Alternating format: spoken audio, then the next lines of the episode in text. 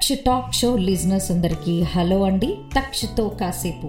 ఈ సెగ్మెంట్లో మీతో కాసేపు మాట్లాడడానికి నేను జయ కళ్యాణి మళ్ళీ వచ్చాను. సో చాలా రోజులైంది కదా మనం తక్షతో కాసేపులో గడిపి ఈరోజు నేను ఒక అద్భుతమైనటువంటి మన లిరిసిస్ట్ ఒక ఆయన గురించి మన లిరిసిస్ట్ అనకూడదు కవి అనమాట కానీ మనం ఇంగ్లీష్లో అలా పదం వాడతాం కానీ తెలుగు సినిమా పాటలు బాగా విన్న వాళ్ళకి బాగా గుర్తుండిపోయే పేరు కళాప్రపూర్ణ పద్మభూషణ్ సాహిత్య అకాడమీ అవార్డు గ్రహీత శ్రీ దేవులపల్లి కృష్ణశాస్త్రి గారు.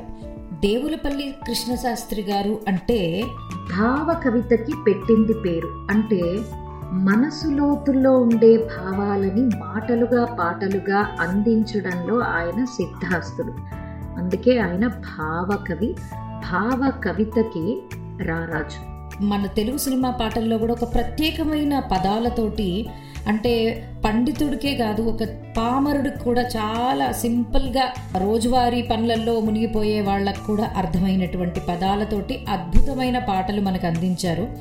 నవంబర్ ఒకటో తారీఖు ఆయన జయంతి సందర్భంగా ఈ నవంబర్లో ఈ తక్షతో కాసేపులో మొదటగా ఈయనతోటే మొదలెట్టాలి ఈ సెగ్మెంట్ అని నేను అనుకున్నాను. అందుకని ఒకసారి ఆయన్ని గుర్తు చేసుకునే ప్రయత్నం చాలా క్లుప్తంగా. మనకి ప్రతి అంశానికి సంబంధించి ఎంతో వివరాలు ఉంటాయి కానీ తక్షతో కాసేపు అనే సెగ్మెంట్కి కొంచెం సేపులో మనం ఎంత గుర్తు చేసుకోవచ్చు అనేదే ఇక్కడ మన స్పెషాలిటీ. సో దేవులపల్లి కృష్ణశాస్త్రి గారిని గురించి ఒకసారి మనం మాట్లాడుకుంటే గనక మనకి తెలుగు సినిమా కవిగా ఆయన మల్లీశ్వరి చిత్రంతో పరిచయం అయ్యారు. అయితే చిత్రాలలో పాటల్ని కాసేపు పక్కన పెడితే ఆయన అసలు ఒక నిజానికి తెలుగు సాహితీ రంగంలో ఈ భావ కవితతోటి ఆయన ఒక సార్వభౌములే అయిపోయారని చెప్పచ్చు. అంటే ప్రతి తెలుగు ప్రేక్షకుడు మనసులో హృదయంలోకి చొచ్చుకుని వెళ్ళేటువంటి ఒక తెలుగు పాటని అందించడమే కాకుండా తెలుగు పాట స్థాయిని పెంచిన ఒక మహానుభావుడైన. నిజానికి ఎన్నో తెలుగు పాటలు నేను గుర్తు చేస్తాను ఇప్పుడు మనకి. అవన్నీ వింటే ఎంత బాగుంటాయి అంటే అందుకనే కృష్ణశాస్త్రి కవితల కృష్ణవేణి పొంగుల అని మన మనసుకు నచ్చినటువంటి పాటల్ని అందించిన ఆయన్ని గుర్తు చేసుకుందాము. కృష్ణశాస్త్రి గారికి ఎట్లా అంటే తనకు ఒక ఊహా సుందరి రూపం ఉండేదట. అది అలాంటి రూపంలో ఉన్నటువంటి మనిషి ఎక్కడ కనపడలేదు. అందుకని తన సాహిత్యంలో ఆ ఊహా సుందరిని గుర్తు చేసుకుంటూనే ఆయన పాటలు రాస్తారట. అందుకే ఆయన పాటల భావం అలా ఉంటుంది. భావం అంటే ఎక్స్ప్రెషన్ కదా.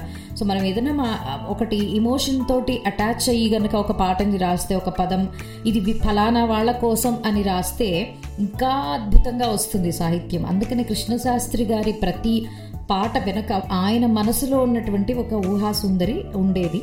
అందుకని ఏంటంటే తన సాహిత్యంలో అలా ఒక స్వేచ్ఛా గాన సౌరభం ఆయన దానిలో ఒక భావ తరంగిణిగా చాలా ఒక అంటే దుఃఖం కోణమైనా సరే తర్వాత మనస్సుకి సంబంధించిన కోణమైనా సరే ఏదైనా సరే ఆయన భావ కవితలో ఆ ఎక్స్ప్రెషన్ అద్భుతంగా ఉంటుందన్నమాట. అందుకని కృష్ణశాస్త్రి గారి మాటల కంటే కూడా మనం పాటల్లో ఆయన తెలుసుకుందాం. ఇప్పుడు ఫర్ ఎగ్జాంపుల్ మల్లీశ్వరిలో ఆకాశ వీధిలో హాయిగా ఎగిరేవు. తర్వాత పరుగులు తీయాలి గిత్తలు ఉరకలు వేయాలి. బిరబిర సరసర బిరబిర సరసర ఊరు చేరాలి. ఆ పాట కానీ లాతే మావిచి గురు తినగానే కోయిల పలికేనా? ఈ పాట ఆకులో ఆకునై పువ్వులో పూనై. తర్వాత ఆరని కుమాయి దీపం. ఆ పాట ఒకటి తర్వాత అసలు అద్భుతమైన పాటగా మనము అందరం గుర్తుపెట్టుకునే పాట మనసున మల్లెల మాలలు గేన్. ఈ ఒక్క పాట చాలేమో భావ కవిత ఎలా ఉంటుంది? చక్కగా వెన్నెల్లో భానుమతి గారు ఎన్టీఆర్ గారు అలా కూర్చుంటే ఆవిడ హాయిగా రిలాక్స్గా ఒక పాట పాడుతుంటే అందులోంచి ఒక ప్రేమ తత్వంతో కూడినటువంటి ఎక్స్ప్రెషన్ ఇస్తూ ఆ సాహిత్యం అలా సాగుతుంటే that is called Devulapalli Krishnasastri గారు. అండ్ మన అందరికీ బాగా గుర్తున్నటువంటి ప్యాట్రియాటిక్ సాంగ్ ఒకటి మనం తెలుగు వాళ్ళందరం చాలా చిన్నప్పటి నుంచి పాడుకుంటాం. జయ జయ జయ ప్రియ భారత్. ఆ పాట ఆయన టీచర్గా ఉన్నప్పుడు ఆ కళాశాలకి ఒక యాన్యువల్ డే ఫంక్షన్ కోసం ఆయన రాశారు. దేవులపల్లి కృష్ణశాస్త్రి గారు ఏంటంటే ఎక్కువగా లలిత గీతాలు రాసి రేడియోల్లో వాటిల్లో చాలా అనుబంధం ఉంది. ఆయనకు అక్కడ ఎక్కువగా పాటలు రాసిచ్చేవారు. అలా రాసిచ్చినప్పుడు సినిమాకి రాకముందు డెఫినెట్గా ఇలాంటి పాటలు కూడా అద్భుతమైనవి పుట్టాయి. తర్వాత ఇంకొన్ని పాటలు గుర్తు చేసుకుందాం. ప్రతి రాత్రి వసంత రాత్రి అందులో కూడా మీకు సాహిత్యం గనక మీరు విన్నారంటే నీలో నా పాట కదలి నాలో నీ అందమెదలి ఇవన్నీ భావుకత్వాన్ని మనకి అందించేటువంటి సాహిత్యం అనమాట తర్వాత ఇంకా అందరికీ బాగా తెలిసిన పాట పాడనా తెనుగు పాట. తర్వాత సడిసేయకోగాలి ఫీమేల్ పాడే పాటలు ఇంకా ఎక్కువ ఉన్నాయి అనుకుంటాను నేనైతే. నా అనాలిసిస్ ఏంటంటే దేవులపల్లి గారు రాసిన సోలోలు ఫీమేల్ సాంగ్స్ ఇంకా నాకు ఎక్కువగా కనపడతాయి. అందుకని ఏంటంటే ఈయనది తెలుగు భావ కవితా రంగంలో కృష్ణశాస్త్రి గారిది ఒక ప్రత్యేకమైన చాప్టర్ అని చెప్పాలి. అంటే ఆయన రాసినటువంటి లలిత గీతాలు కానీ నాటికలు కానీ సినిమా పాటలు కానీ ఒక స్థాయిలో ఉండడమే కాదు చాలా తేలికగా అర్థం కూడా అవుతాయి. అలాగే పది కాలాల పాటు అలాగే నిలిచిపోయాయి.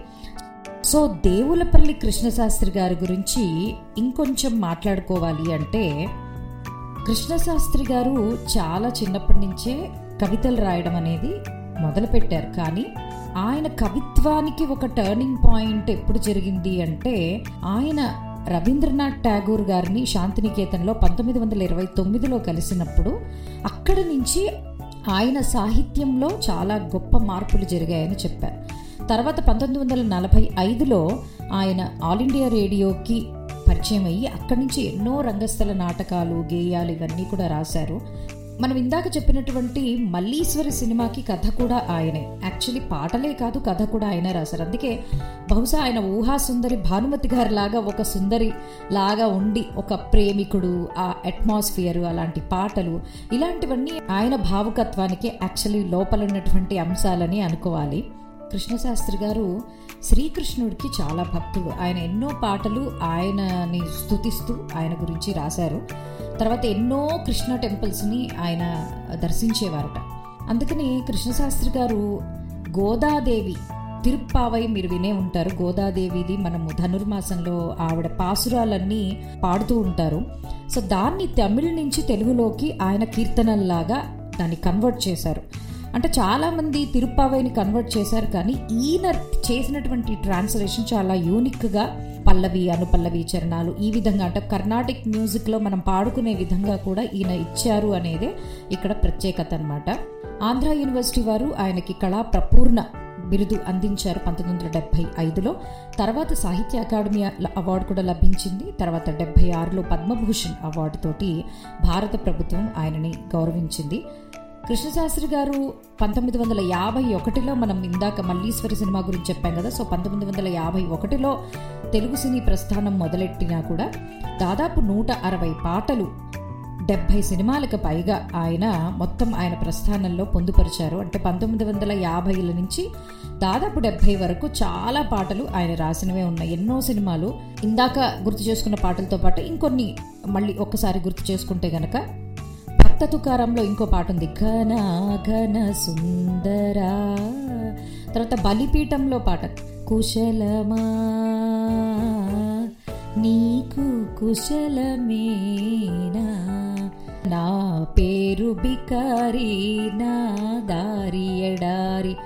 రావమ్మ మహాలక్ష్మి.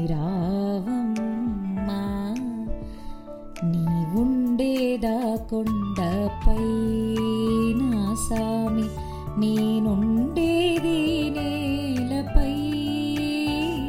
కృష్ణశాస్త్రి గారి కవితని బాగా ఆకళింపు చేసుకుంటే తర్వాత ఆయన సాహిత్యాన్ని చదివి ఇది కృష్ణశాస్త్రి గారిదేమో అనేంతగా డెఫినెట్గా ఆయన పాటలు ఉంటాయి ఆయన రచనలు ఇంకొన్ని మాట్లాడదాము అరుణరథం బహుకాల దర్శనం గోరింట శ్రీ విద్యాపతి కృష్ణపక్షం ఊర్వశి ప్రవాసం మేఘమాల మహతి ఇలా చాలా సాహితీ సంపద ఆయన నుంచి మనకు వచ్చిందే చాలా మంది దే- దేవులపల్లి కృష్ణశాస్త్రి గారి పాట అంటే చెవి కోసుకునేవారు. అంటే ఈ జనరేషన్లో అంత తెలియదేమో కానీ ఆయన సాహిత్యపు డెప్త్ మనము ఎన్నో కవితలని లిరిక్స్ని కూర్చుని విశ్లేషిస్తే అర్థమవుతుంది.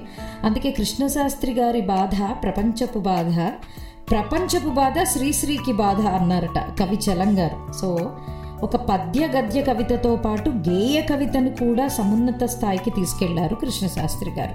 అంటే ఒకప్పుడు పద్యాలు రాసేవాళ్ళు లేకపోతే అద్భుతమైన గ్రంథాలు రాసేవారు. కానీ ఒక పాటని చాలా పాటని పాటగా వెళ్ళి ఇలా కూడా ఆస్వాదించవచ్చు పాటలో ఉన్న లిరిక్స్ని ఎంజాయ్ చేయొచ్చు. ఒక ప్రేమికులు కానివ్వండి భావాన్ని ఎంజాయ్ చేసే ప్రతివారు ఒక సాహిత్యాన్ని ఇలా ఎంజాయ్ చేయొచ్చు అని పరిచయం చేసి దానికి ఒక సమున్నత స్థాయిని కలిగించినటువంటి దేవులపల్లి కృష్ణశాస్త్రి గారు ఒకటి నవంబర్ పద్దెనిమిది వందల తొంభై ఏడులో జన్మించారు పిఠాపురం దగ్గర ఒక గ్రామం ఈస్ట్ గోదావరి జిల్లా.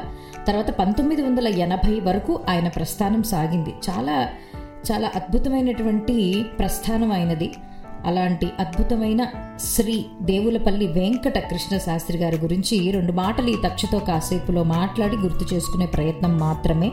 మళ్ళీ మరొక తక్షతో కాసేపు సెగ్మెంట్లో కలుద్దాం. అంతవరకు keep listening Taksha talk show. మా సెగ్మెంట్స్ అన్ని వినండి. మా YouTube Spotify Amazon music Apple ఇవన్నీ కూడా సబ్స్క్రైబ్ చేయండి. మాతో టచ్లో ఉండండి. మళ్ళీ మాట్లాడుకుందాం. అంతవరకు నమస్తే. Taksh entertainments and productions.